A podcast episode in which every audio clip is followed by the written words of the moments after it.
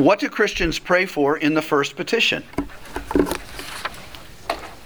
In the first petition, which is hallowed or hallowed be your name, Christians pray that God would enable them and others to glorify Him in all that whereby or the ways by which He makes Himself known, and that He would dispose all things to His glory.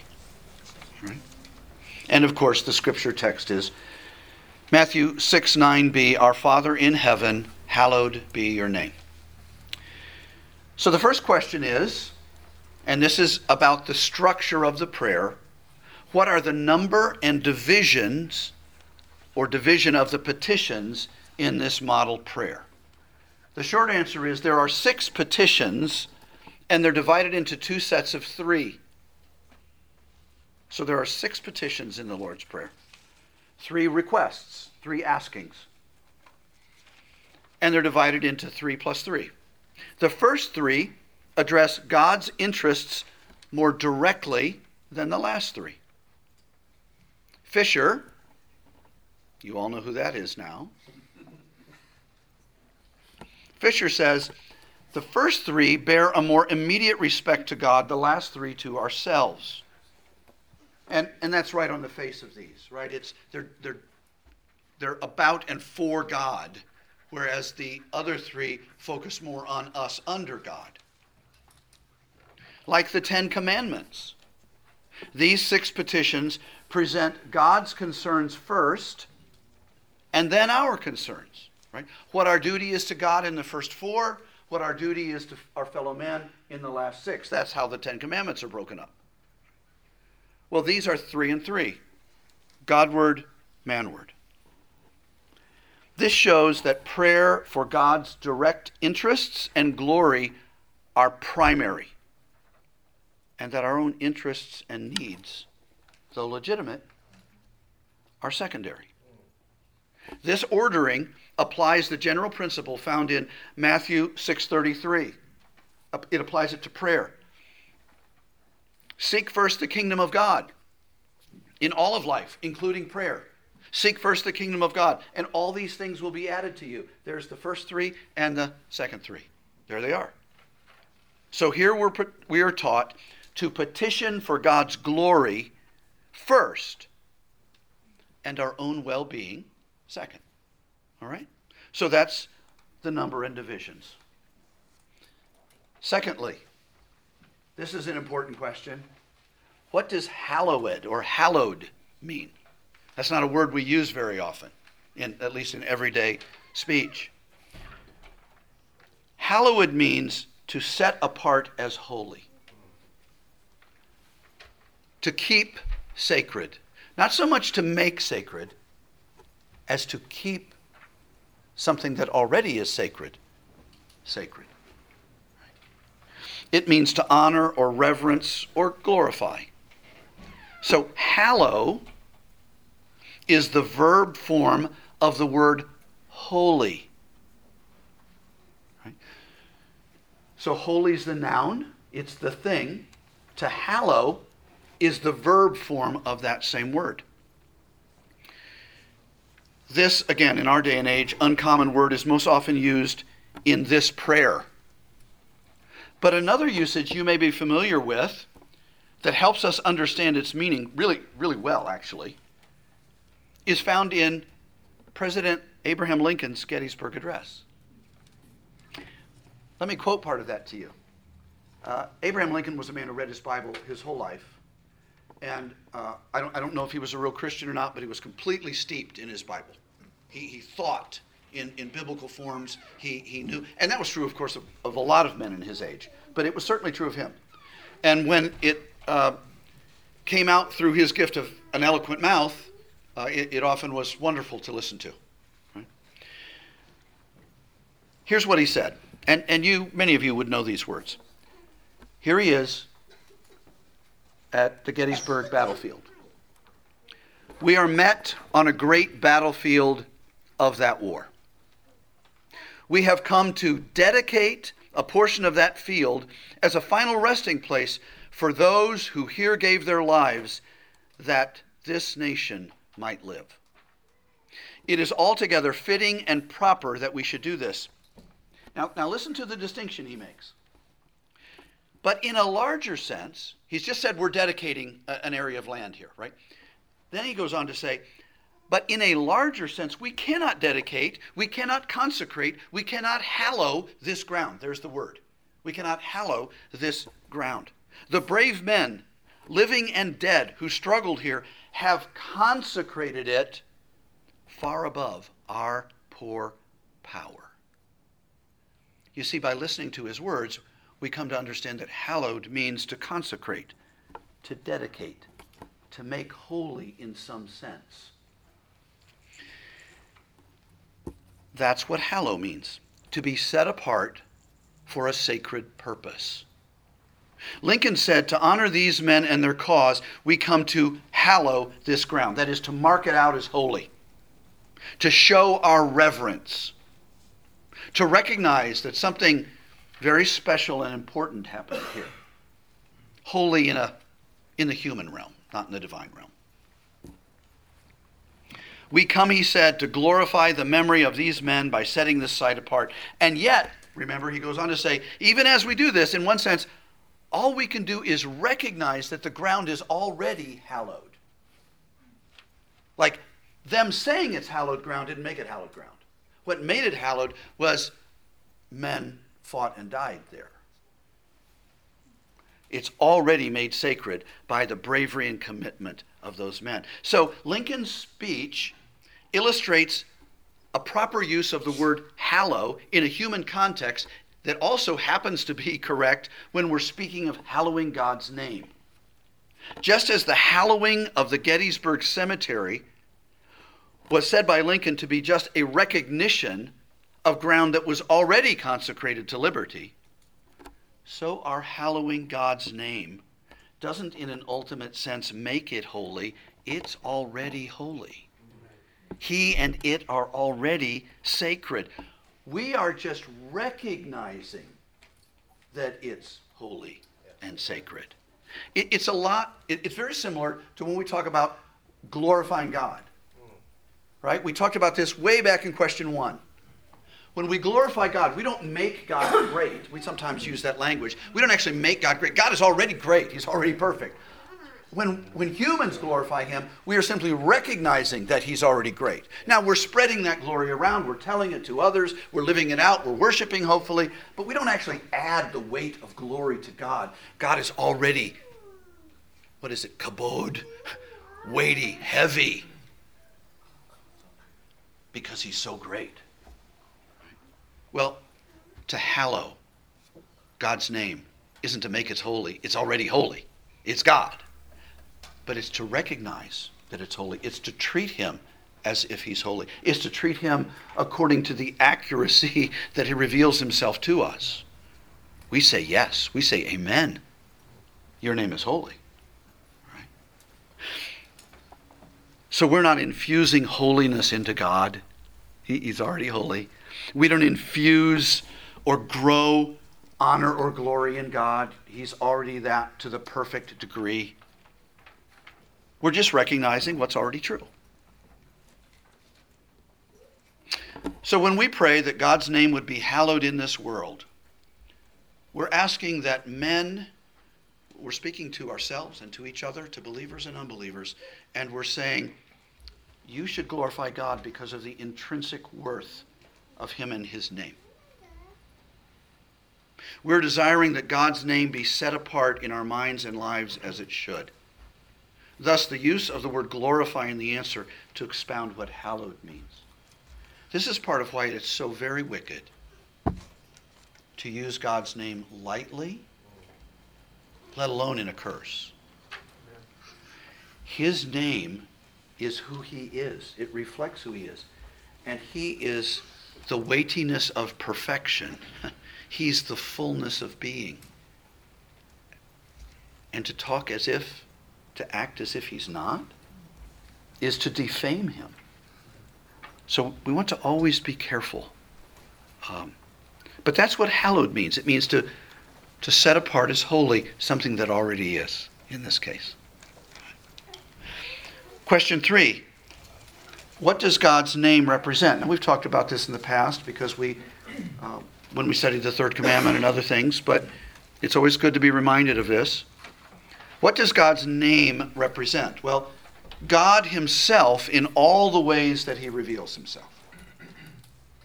That's in the Bible what God's name means. God does not have to name Himself, He does not have to describe Himself to us in the Scriptures, but He does. He very graciously condescends and He speaks in human language in ways that are true and yet, of course, don't, in one sense, do Him full justice because we can't, we can't take that in. He lisps to us, and we believe what he says. And in all of these, all of these descriptions, all of these names, all of these titles, all of these attributes, those are all the names of God. Those are all ways that God describes himself. All right? So when we use this language, historically the church doesn't mean only name in the proper sense that we sometimes use it today like Ronald Dale Miller. That's my full name and nothing else. Well, no, with God, it's whatever the names are like that that He's told us, you know, Yahweh or Jehovah, Adonai or El or, or Elohim or all those things.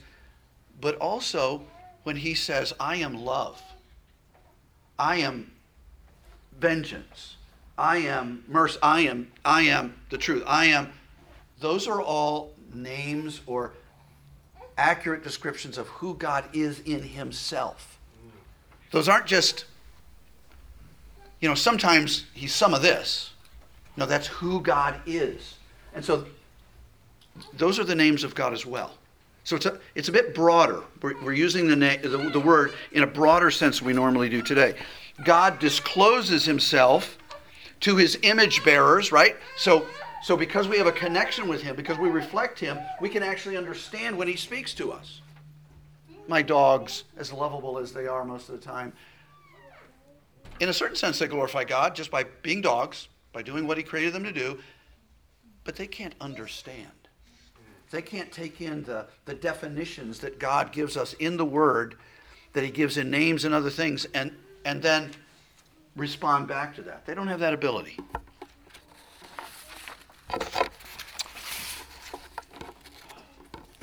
So God's name represents himself, or maybe more accurately, as he has gloriously revealed himself.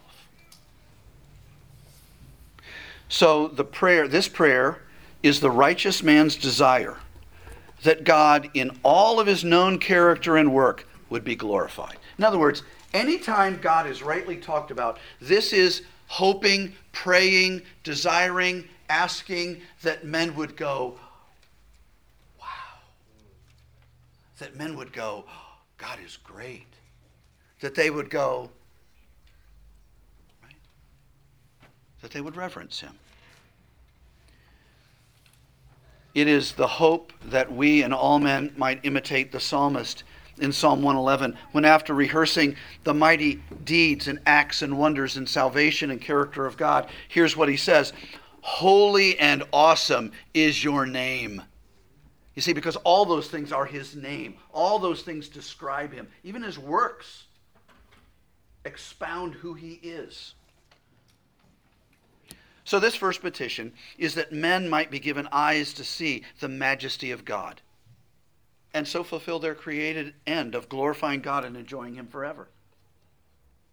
It's a plea that the knowledge of God might cover the earth as waters cover the sea, so that men from the west and the east might raise their voices, shout for joy, acclaim the Lord's majesty, and sing, Glory to the righteous one.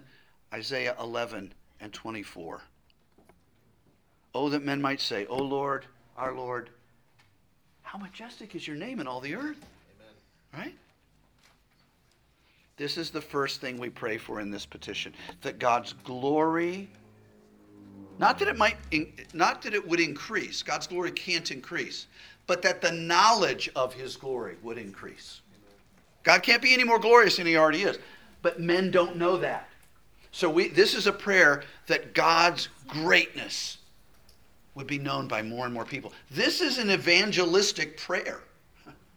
This is a prayer for people to be converted, to have the scales removed from their eyes, for them to say, God is in this place. And, and I fall down and repent. That, that, that's what this is a prayer for. This is no little trite religious phrase that, oh, that's a nice way to start a prayer. No, no, no. No. It's interesting as I was studying this, this entire catechism. I don't think it was the first time, but maybe the second time. This is the third time, the third church I've been through the whole catechism with a, with a body of believers. And um, but in one of those previous times, I noticed that this question about God's name and glory are in question one. And they're depending on exactly how it's numbered, it's sometimes off by one or two in each direct, you know, just depending on a few things. But it's question one, it's question 57, and then it's uh, question 109. It's basically, it's the very first, and it's right smack dab in the middle, and it's right here at the end. And of course, God's glory, ab- it should be right? God, God should be who we're looking at in the middle, in the beginning, and in the end. Uh, Alpha and Omega. All right, let's go to question uh, four. What is God's chief end? We all know how to answer the question, what's man's chief end? It's to glorify God and enjoy Him forever. Well, what's God's chief end? Yeah, to, to glorify Himself to glorify God and enjoy himself forever. And he does it perfectly. Right? He does it perfectly. That's why children never think that God was lonely before he made human beings. Amen. He doesn't need you and me. He wasn't lonely. Right? In the perfection of the three persons, he had what the Bible calls blessedness complete and pure happiness. And he still does, and he always will, because that's who he is, and he never changes. Right? So God's chief end is to hallow his name. Is to dispose all things to his glory. This is God's great goal. That's why it's our goal. If we follow God, that's why it becomes our goal. It's not like we have a higher goal or a better goal than he does. We just learned it from him. We're just imitating him.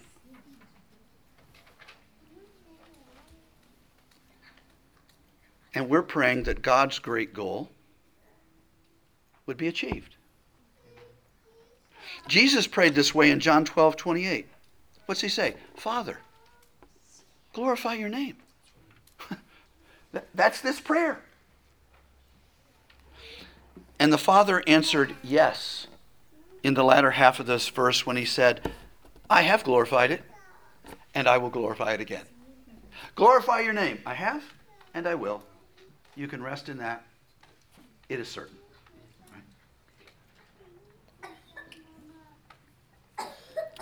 So we pray, as Fisher says, that he would be pleased daily to demonstrate his name more and more to the world to be what it really is most holy and most glorious, so as to excite that adoration and esteem which is due to him.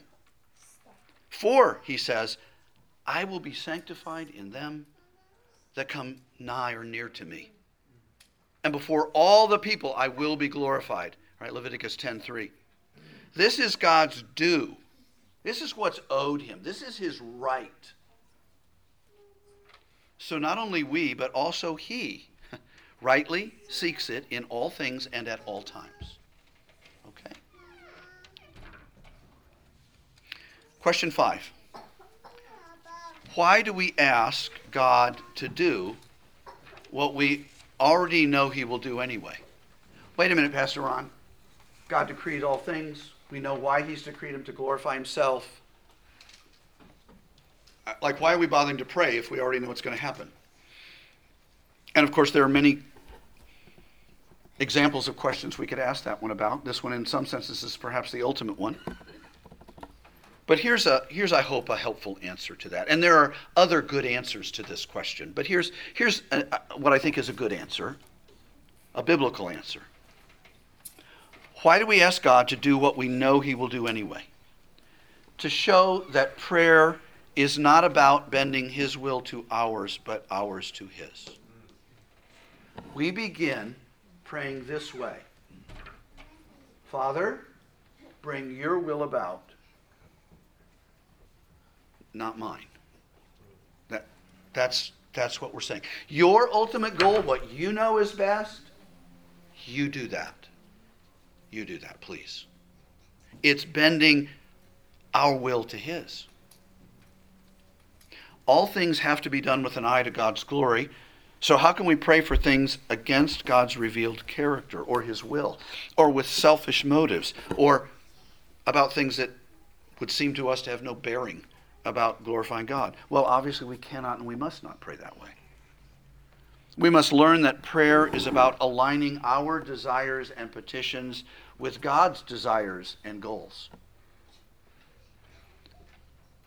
But, but, but how will I get what I need? Remember, His glory is our greatest good. And so it's as simple as God will take care of you. It, it's just that simple. and faith says, that's enough. That's, that's enough. His glory is our greatest good, and so God will take care of us.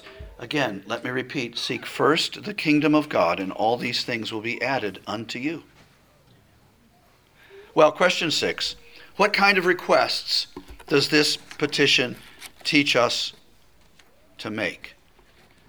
Um, in other words, this first petition, what are different ways of thinking about? How, how might we actually pray, not just in in these exact words, but how could we use other words or ask for other things that would achieve this end? And here are four, I think it's four, yes, here are four ideas for that. Again, undoubtedly there are more found in the Bible, but here are some. First, for the deliverance of God's church. Psalm 79 9, help us, O God our Savior, for the glory of your name. Help us so you will be glorified. Deliver us and forgive our sins for your name's sake. So that's one way to pray. It's a weighty thing in God's mind to have his name and glory appealed to for the rescuing of the elect. That carries weight with him.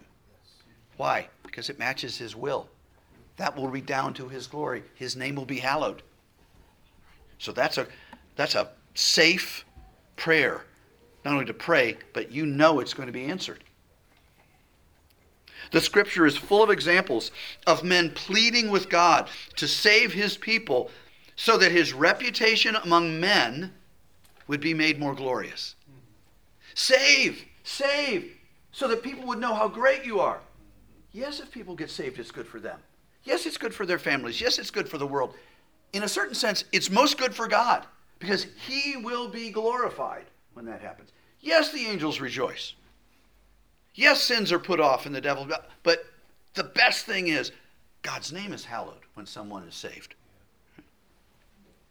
So we can pray today, for example, that God would reform his church, would sanctify his church, would improve us according to the word of God. So we wouldn't be like the world. We'd be less like the world and more like a bright display of his glory instead of a dim one. Because then God's church will clearly display his unique goodness.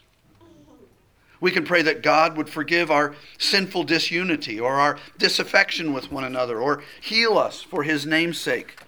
We can pray that God would deliver his persecuted saints in ways that would make the world marvel at him.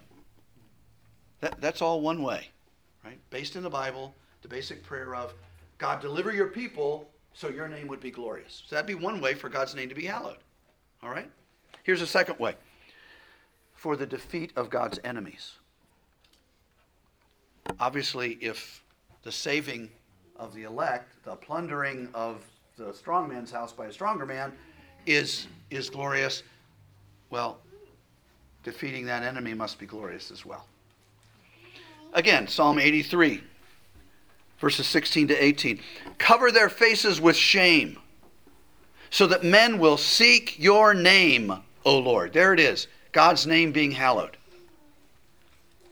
May they ever be ashamed and dismayed. May they perish in disgrace. Let them know that you, whose name is the Lord, that you alone are the most high over all the earth. Now, in the Old Covenant age and in the New Covenant age, God's enemies are defeated in one of two ways. God either converts them to become allies, or he deserts them and they destroy themselves. Right? He either converts them or he deserts them. That's only there's two kinds of men in the world, there are two paths of life. There's one God and everyone chooses yea or nay. And God either saves or he leaves them alone and says, That's what you want, you can have what you want. Yeah, you can't charge me with ill. I will be the God of grace to you, and I will be the God of justice to you. So we can rightly pray that God would bring a sense of shame to men so they would seek his name. We want men opposed to God to learn and acknowledge his rightful place as the king of the universe. We're really not interested in, in people having a slightly better opinion about Jesus. You know, I've come to realize that he wasn't wrong all the time. In fact, sometimes he's actually got kind of a moral point to his. I mean, yeah, I mean, he's, he's a pretty good man. Oh, he's nothing of the sort. He's either the immaculate God man or he's a liar. He's a fake. He's a fraud. There's nothing in between. He's either who he says he is mm-hmm. or, or you, you shouldn't be listening to him for an instant.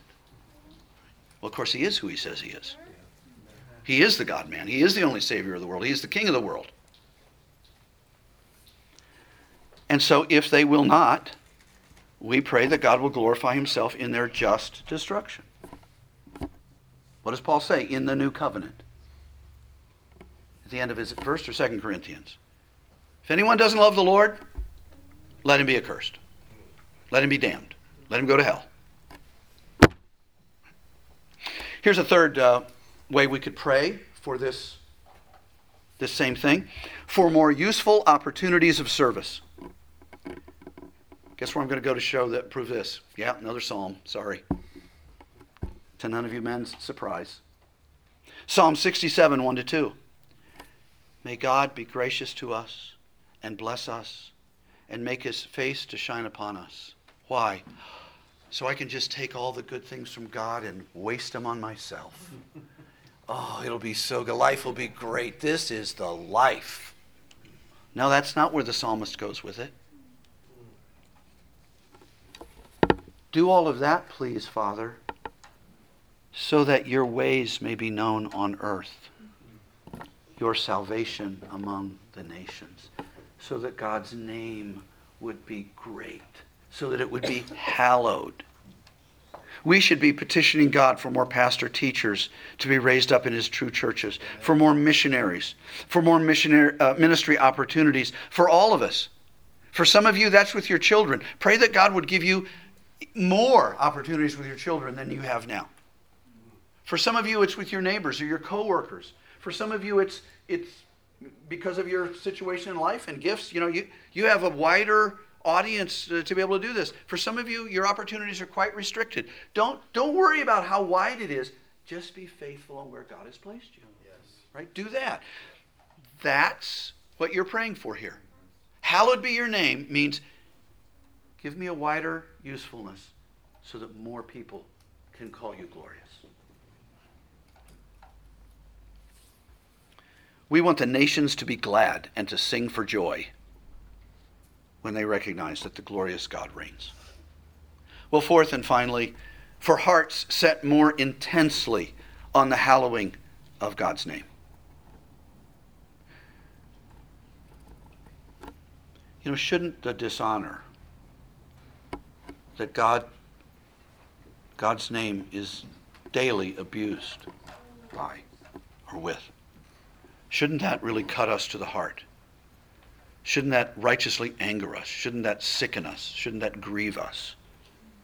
shouldn't we have a greater longing that God's name would be esteemed and revered? Yes.